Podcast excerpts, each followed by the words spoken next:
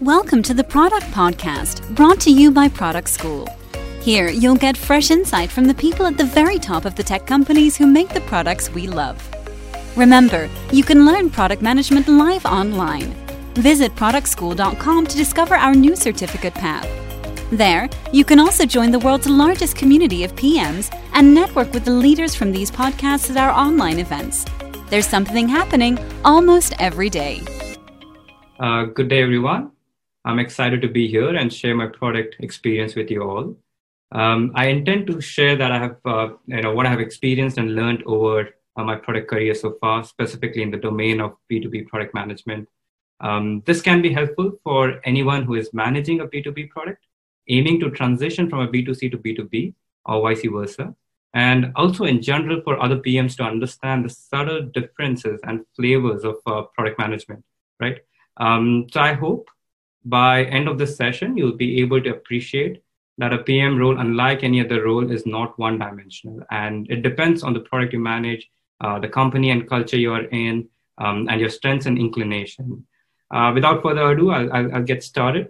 Um, so, all right. Um, so before we go into the topic, a little about myself. Um, I'm Palas Nuwal, currently working with Booking.com in Amsterdam as a senior product manager in the partnerships department. Um, the main mission of Booking.com is to make it easier for everyone to experience the world, right? And in line with that, um, we in partnership manage a portfolio of products that are designed to tap into any online travel intent and provide for easy access to the Booking.com platform. Uh, to give you a very obvious example, um, let's say you make a search on TripAdvisor, Trivago, Google, or any of these online uh, meta search engines for a place to stay in Amsterdam, right? Uh, you will see a result from booking.com there. Now, we all have wondered, like, where are these results being powered from? Uh, do these sites actually scrape all these OTAs to get uh, these price points for comparison? But that's simply not true. Uh, they are integrated through our APIs that we provide for specifically for bidding purposes and showing our rates and availability on these meta channels. Uh, so that is one example of the products that we manage here in Booking.com partnership. Um, I can give you another example. So let's say you make a flight booking on your favorite airline website. Uh, let's let's call it any any airline that you want, and you might have seen in most cases a widget on your confirmation page or during the funnel uh, suggesting you accommodations that you might want to consider um, at your destination, right? Now, these are also powered by Booking.com. You might have also had similar experience on Apple Maps or other websites and applications uh, where you might have seen or shown some kind of travel intent um, uh, to travel. Uh, these are all uh, powered by the Booking.com partnership uh, platform. Now, prior to Booking.com, I was working with Make My Trip. Now, Make My Trip is India's largest um, uh, OTA, and I was managing the flights product across um, all, all platforms there. So, if you're an Indian and have taken a domestic flight, you must have definitely interacted with uh, one of uh, the product funnels of, of the flights there, right? and, and it was through and through B2C experience for me. And also later in my time there, Make My Trip and GoIbibo, GoIbibo being the second largest OT at that point in time, uh, they got merged. And in that context, I also worked on some integration projects. Uh, and, ex- and that was, I would say, uh, the starting point of my B2B experience that exposed me for the first time uh, to what a B2B product management can look like. Uh, so yeah, it's fair to say that it happened by chance, but I stayed in B2B by choice because I, I became quite passionate about uh, the whole domain here. Uh, I, I, would also move on and I would like to talk about how I have structured and what the agenda will look like for the next uh, 20, 25 minutes or so that, that, I'm, going to, that I'm going to present. Um, so I've structured the presentation in two parts. In the first part, we'll take a look at some examples uh, of B2B products that are well known and some B2B companies and take a step further to see what makes a product a B2B product or a B2C product, right? What is that test? Uh, what is that sniff test that we can do to identify whether, okay, are we interacting with a B2B product or a B2C product here? Um, I would also try to argue, um, maybe uh, not, not in a direct way, but indirectly, that we are actually more influenced, surrounded, and impacted by B2B products that, uh, that we actually uh, uh, you know, are even aware of. Uh, they're indeed more pervasive than, than the consumer B2C products that we talk about quite often.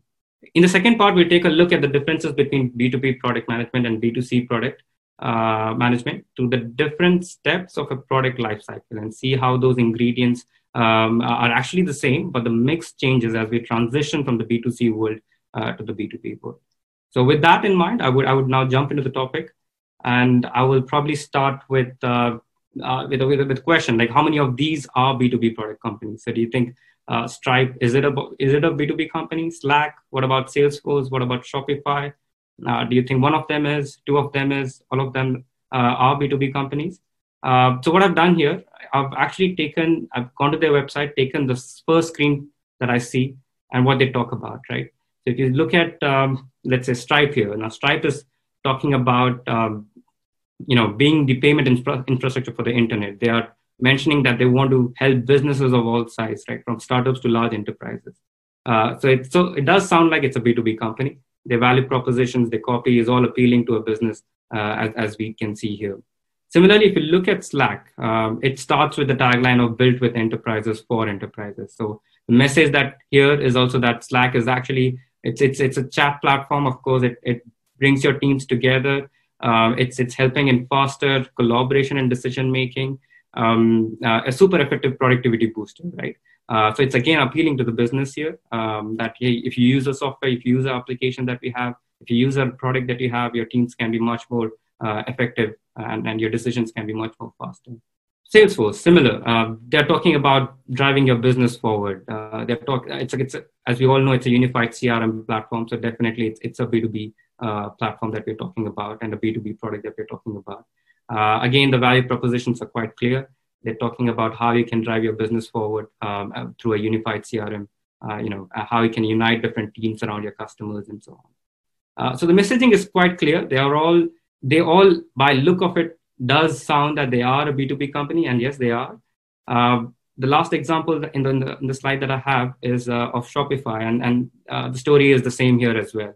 Right? They're talking about building an online business, no matter what business you're in. So they are also appealing to the business community, the business owners here, uh, if you want, and uh, can can can we help you accelerate your success and growth story as part of that? Yeah so that's that's uh, those were the examples. So the answer actually is all of those companies that i showed are a b2b company but then still we are left wondering what exactly makes a b2b company b2b of course we we went to the website. We have a sense that um, yeah it's making sense uh, they are appealing to business consumers they are uh, talking about integrations they're talking about how they can make your work uh, your company much more effective and efficient uh, so if you notice in the previous slides and in all the screen grabs and the screenshots that we had, uh, all the companies have the key value propositions towards an enterprise.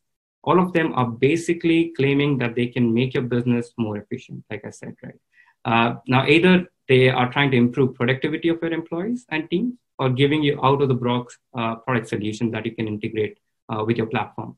So you would also notice that the messaging or a copy is written in a way that is appealing to either a business owner um, or a procurement lead or a senior decision making authority in the company, right? Why is that so, right? Um, because the person who's going to pay or the company that is going to pay, the users are going to be different. Uh, and that is that brings me to my first point that the key to differentiate a B2B product from a B2C is to ask two questions. Who is the user and uh, who is paying for the product, right? It can be that the users are employees and is being paid by the company like Stripe, Salesforce, Zoom, etc. It can be that the user and person who's paying is the same. In the case of Shopify, uh, or, or, a single owner company or a startup trying to build a quick online presence. Uh, it can be that the user and the person who's paying is completely unrelated to. Uh, can you think about such a case? Of course, I mean, we all have by now must have seen the social dilemma on Netflix.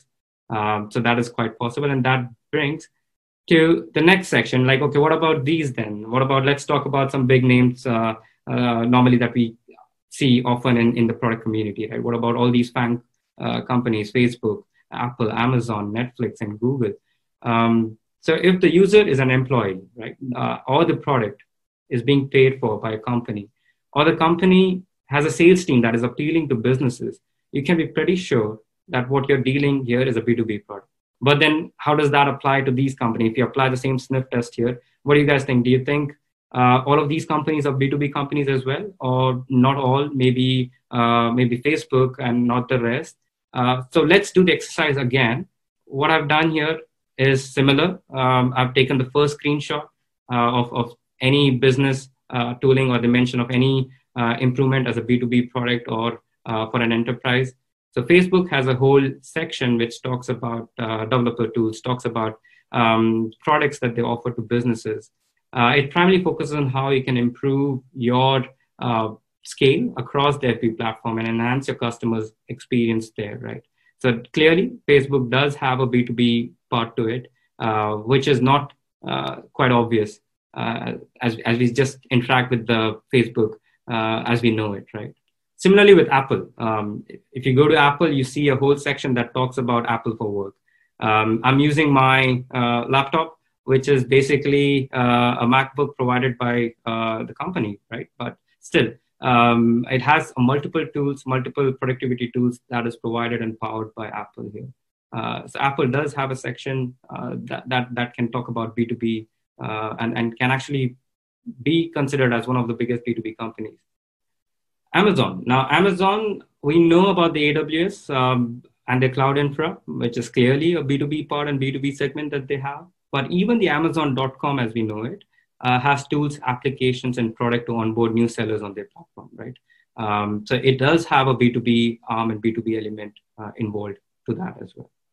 Netflix. Netflix can be tricky, um, and in my opinion, if I if I put that sniff test to um, uh, to apply to be applied here, it probably is heavily towards B2C still.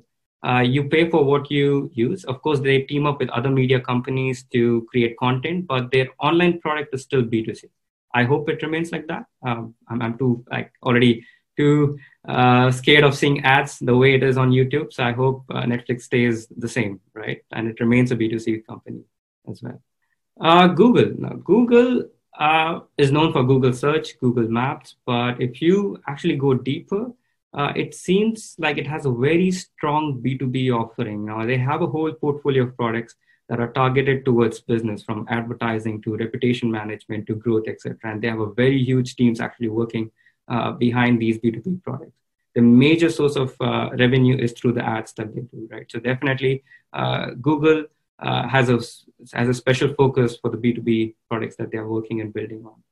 So apart from Netflix, I think um, the rest of the company can be classified having a B2B present or having a B2B product line that they offer to, con- to enterprises and businesses.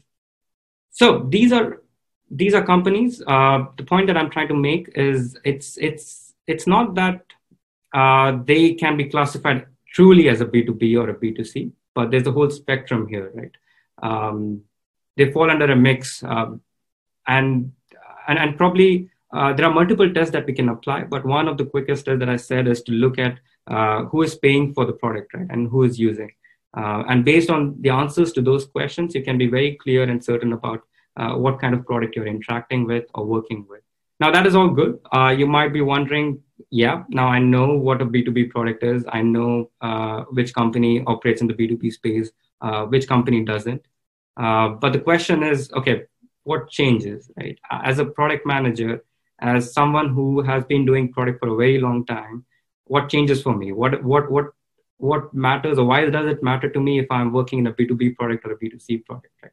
Now that brings us to the second part of the session where I'll take you through um, the classic product development cycle and share some of my experience and how different stages differ based on what kind of product you manage. All right, so we have um, all seen this classic flywheel, the usual ideation, prioritization, execution, test, launch, grow, and then the cycle repeats itself again, right? So this is uh, this is the classic product development cycle or the agile way of working that we all are aware of. So what I'm going to do is in my subsequent slides, I'm going to explore each step in more detail, taking a look at what factors play a dominant role in each step and how does that actually look for a B2C product versus a B2B product. Okay. So the first one, um, like I said, ideation. Now, ideation, there are multiple sources where a PM um, gathers input. The problem can come from anywhere, right? Um, it, it, can come from uh, uh, from the data that you're looking at. It can come from the field. It can come from direct customer feedback or the research that you've done. It could be from the competition. Uh, maybe they launch something, um, which is a great idea as well, right? So you might see something. For example, you might see um, in, a, in a normal or a normal day of a product manager, which we all have experienced or must have experienced. Uh, you might have seen something off in the data, right? And when you're doing a cross platform comparison, or for example, looking at um, the performance across regions, uh, markets, uh, you might see something is off. You might go like, ah, yeah, this does not add up. Uh, looks something is off here, right? Uh, looks like there's something wrong. Uh, maybe on the latest app release that we did, uh, or there's something wrong for the European geography. Uh, the sales are going down there. What's happening there, right? from there, you might build a hypothesis, talk to a few customers from Europe um, who might have used or interacted or got impacted by the changes that we did, right? Understand deeper what is happening or look at more data cuts to try and isolate the problem. Um, and from there, we then build the next test or decide on what to build next. Um, and, and we have been doing this all, all, all day in and all day out. And that is, that is what a classic B2C or a consumer facing product manager um, would, would be hypothesizing and working on, right? On the other hand, if you look at um, uh, you can also get feedback from, like I said, from the customer or partner directly. Right? Um, we have all been in this situation, an email from the CEO, and that becomes the biggest pain for all the product managers and, and needs to be fixed now. Yeah, we have been there, and that probably that's that's a different topic to be discussed. How to say no to uh, multiple stakeholders and leadership team. Uh, but sticking to the topic here, uh, all these sources and inputs remain the same now. Uh, you, if you're handling a B2C product or a B2B product, um, these are your sources, the major sources. They can be more, um, of these inputs. But what is changing then? What is changing between a B2B and a B2C domain here? Now, what changes is the mix. The question is, what do you give more weight to? Uh, is it is it uh, enough for you to just look at the data? Um, is it enough for you to just talk to your, uh, let's say, uh, sales team? So the question is, what do you trust the more? How do you size it? Um, you know, should I just do what competitors are doing, right? Uh, should I just talk to a few partners and customers and build what they say, etc.? What should my roadmap consist of? Uh, so if you look at a B2B versus B2C, your fundamentals, your principles, your sources might not change, but how much weight you give to those sources or how much trust you put in those sources actually changes. Uh, now here's where, like I said, uh, is the is the major difference, right? Um, and I want to highlight one of my key learnings uh, that in a B2B product, it will usually be influenced a lot more by commercial stakeholders and partner needs by anything else and for the right reasons. Uh, they are your eyes, they are your ears on the ground that help you get the pulse check of the market and the partner base. You might use their inputs first to build hypotheses and then validate further with data and partner research, etc. Now, the reason why this is important is because for the success of a B2B product, uh, the collaboration between product and commercial uh, becomes super important. Uh, I, I, just can't stress enough on this point. Um, many PMs who make a transition from B2C to B2B find this aspect the most difficult. They feel that they're not in control, and rather than being collaborative, they start closing their doors on all commercial feedbacks, trying trying to say no, which is which is a good thing. You have to say no more often than yes. Uh, but actually, sometimes this uh, this proves counterproductive for the product growth and adoption. Um, you'll you'll quickly find yourself that commercial does not know what they're selling and you don't know what you're building or why partners don't use it why is the adoption low uh, so instead of actually uh, what you can do is um, bring in a little bit of that product mindset to the table and to the commercial organization. Help them size the opportunity in the right way. Help them introduce the agile way of working. Like how do we test? How do we go to market quickly with this? And how do we get feedback quickly on this? Explain what data they can look at to validate this need further rather than just saying that my partner asked for it right? Now working with other regions and helping them look at bigger picture uh, could be one idea. How the new product caters to or does not cater to other markets. So it's basically rather than breaking that collaboration you need to work more closer with your commercial stakeholders right um, and i can tell you from my past experience here that all organization or all companies all product companies uh, that are in the b2b space are actually designed in a way that they create a tension between commercial teams and product teams, right? it can be healthy, it can be unhealthy, depending on how you look at the situation and how do you manage it. Uh, now, the tension by design, what I mean is if you always look at the number of commercial people, product people, uh, it will be skewed, right? Uh, and you might find yourself in a situation where hundreds of people are shouting at the PM to get their feature out, or uh, you know what is needed by their partner is the most important feature, right? Uh, that is that is why one of the important skills uh, that I want to uh, share with you, um, which we all have, and being a product manager, which we all have, is we have the ability to navigate that chaos and manage expectations with stakeholders right from day one, right? Uh, but this becomes even more important. This becomes super important in a B2B setup when you have when you're handling such a wide variety of stakeholders having different priorities, right? Um, so what I have what I do and what I have found useful in the past is doing some kind of a vision setting or a product strategy uh, that is aligned with you know, with at least with the key stakeholders that you're working with or at the leadership level that you're working with. Now, you might argue, right? Yeah, having a strategy, having a vision, uh, it's it's okay, but it doesn't add much, right? Um, you're not going to achieve everything that you mentioned in your strategy. Uh, that's fine. Uh, most of the strategy documents or most of the product strategy, it's not about getting that 10x impact that we talk about. Uh, it's actually to get uh, the alignment better, to get that collaboration going and helping teams across work smoothly, spe- specifically between commercial and product here uh, in the B2B space. Uh, so if you're planning to make up a B2B uh, product, or if you're planning to take up a B2B product role in a company, please do flex this muscle of yours. I, I just can't stress enough. This is one of the key factors, and this is one of the key areas that I've seen uh, other product managers not not do so well when they make a transition, uh, right?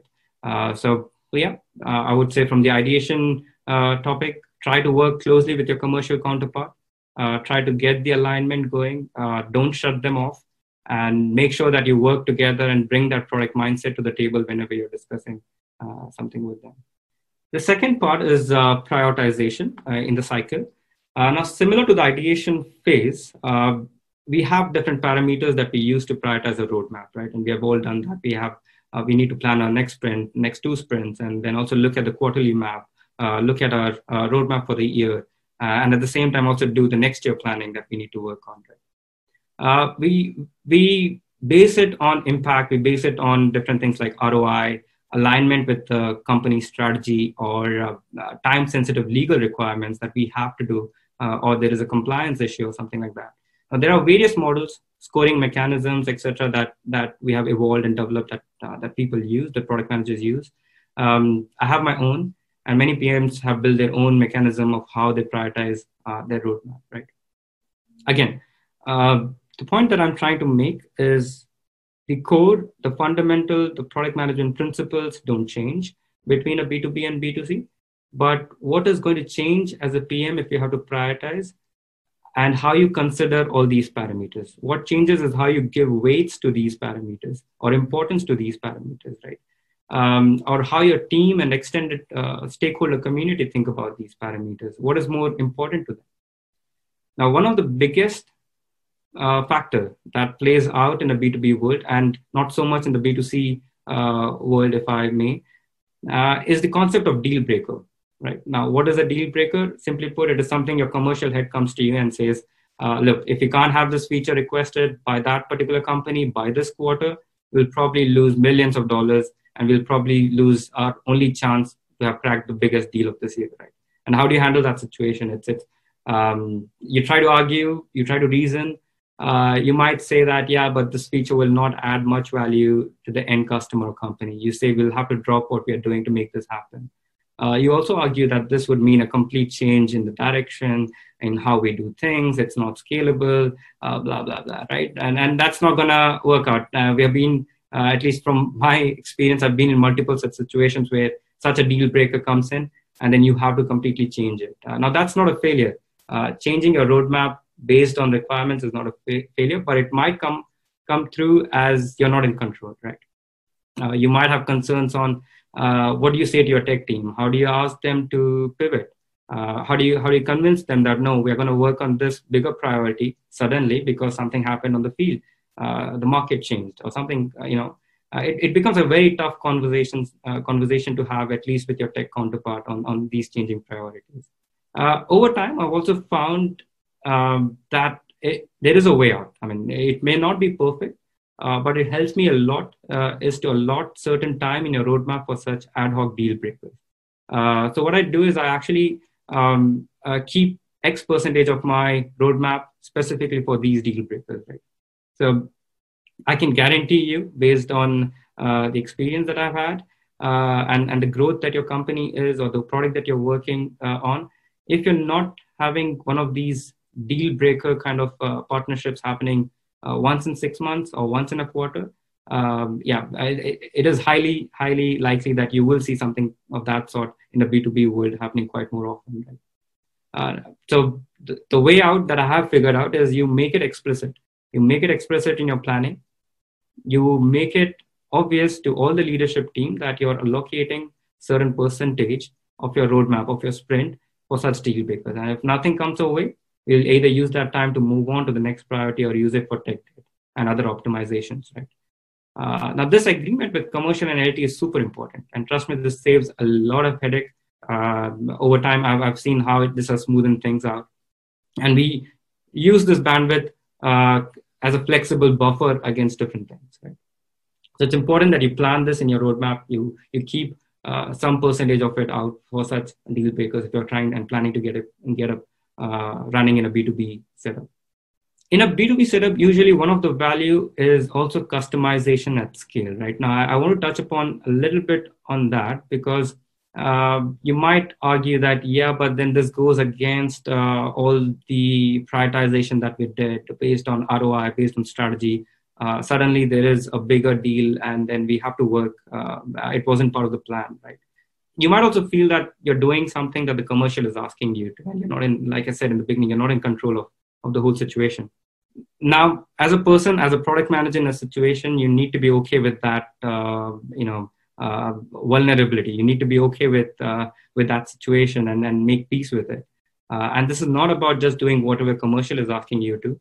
Um, it's it's it's you might feel that it's not a scalable thing uh, which are valid feelings and concerns. And that depends on the nature of the deal we are talking about right? Uh, also it depends on the key values and principles that are defined in your tech team and company. Uh, so, like I was hinting towards in a B2B setup, uh, one of the values that you will see over time in a mature product company is to customize at scale, right? Uh, you cannot have a generic solution that works for all businesses or all markets. So, at some point, you'll always have to look at ways that will allow for such customization uh, that does not require a lot of development effort. So, so you can only manage this in a way that it does not disrupt everything that you're doing. And, and one of the ways that uh, I've seen work is by giving some percentage allocation in your roadmap or sprint that you work with based on your experience uh, on how frequent such deal breakers uh, come in or, or you know uh, from your commercial teams as well. So that that was my um, you know suggestion for prioritization. And if I move to the next one, which is execution and testing, the next stage of uh, the product development here. Again, here um, I would emphasize that there are differences on how you test a new feature uh, or product or how you bring a new product to the market. Uh, it is usually not super easy to do a controlled experiment like you do in a B2C environment. Um, in B2B enterprise products, uh, doing an experiment has its own constraints. Um, many times you can, but uh, I would say it depends again on the nature of the B2B product that you're working on. Uh, but majority of the B2B products, doing an experiment there uh, becomes a little tricky and, and the results to be conclusive you need enough data to make a decision there it is also not going to be a straightforward uh, kind of linear launch measure iterate uh, rollout kind of a setup. Uh, you need to keep in mind that there is huge lead time to any product that you build in a b2b setup because of the adoption cycle that the partners have. You need to get it prioritized in their sprints as well. Uh, so it's going to take a lot of time before your product is actually adopted, used, uh, before you gather any data. And then at the same time, if you want to run some experiments, you need enough uh, users to be using on it. Um, and, and you just can't split, uh, let's say, a company uh, having, having two cohorts of certain people in the company have a different version and certain company, certain people in the company have a different version. So practically it becomes quite difficult to run experiments in a B2B product. So, what do you do? Uh, how do you test? How do you validate ideas? How do you launch MVPs? What kind of considerations do you keep in mind? Um, in a B2B setup, the use of beta users and beta partners are super important uh, to gather early feedback and iterate on it. Um, so you might want to do a small scale pilot with certain pilot partners, uh, gather qualitative and if possible quantitative data, uh, and that that becomes the kind of a standard and you build this pilot community over time to give you such um, insights quickly as quickly as possible right uh, so that you can iterate and get back to the product development lifecycle that, uh, that we want to uh, keep running So if you're getting into B2B again, or if you're transitioning from uh, from from a different uh, product role to a B2B setup, please make sure that you build this beta community for quick testing. It needs to be of partners who are super engaged, who are quick to adopt, quick to give give feedback for mutual benefits, and so on. So so keep this in mind that testing is not going to be straightforward and simple. You need to have your way around. You need to have uh, you need to make put in that extra effort to build that test community or a community that can give you feedback or the partner base that you can uh, pilot with certain things uh, right so another key major difference which uh, is the biggest bubble here that i have mentioned is the debate on uh, long-term gain versus uh, short-term gain um, now we usually have a bias for long-term gain and would play the long game in b2b we try to increase the lifetime value of partnership rather than looking at small scale iteration. And the, the reason why this is um, why this is important is because the product life cycle of a B2B product is also longer than a B2C product, right? So whatever you build in a B2B world stays longer. Uh, and, and, and, and that's because of contractual and high lock-in costs that the partner uh, puts in or they invest in, right?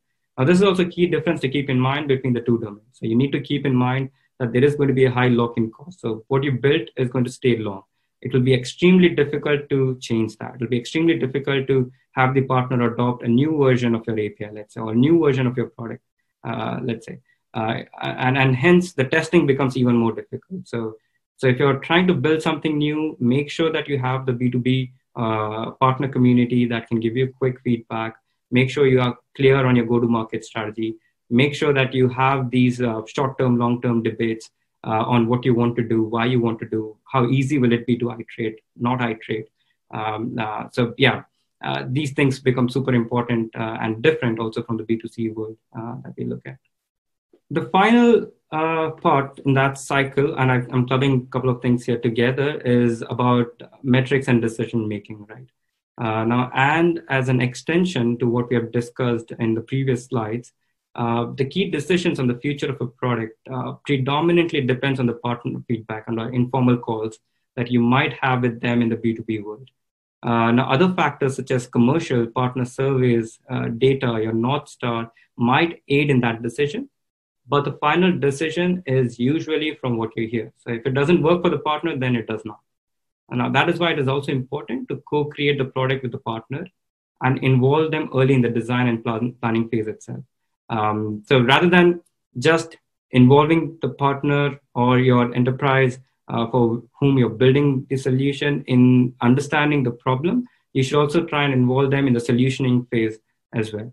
Now, in booking, we do a lot of these design sprints and tech discussions with our partners directly. Right?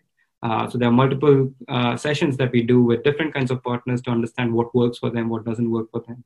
Uh, right now, I've seen over time that this helps in building one uh, the relationship with the partner, it helps in building the right product. Uh, and the chances of your product getting adopted is much higher and it increases manyfold. Uh, so no matter what what kind of um, feedback or what kind of data you're looking at, it becomes super important how your partner feels about it, right? And and are you building the right thing, uh, keeping in constraints the mind that the partner might have um, uh, in it, right? So it's important that you involve them in the solution phase if you if you want some kind of quick adoption for your products. So uh, that that that was uh, my time today and the topic that I wanted to cover. Uh, thank you very much for listening. Um, I hope this was useful, and I hope some of you might have more clarity on what um, are the subtle differences and similarities between a B2B and B2C product. And if you're planning to switch, you might want to change your approach a little bit, not too much, but just keeping these things in mind uh, can help you become a successful B2B uh, product manager. Uh, so I wish you all the very best. Hope to see some great products being churned out. Um, and thank you. Thank you for listening to the Product Podcast. If you like this episode, don't forget to leave a review on iTunes. For more product insights, head over to productschool.com.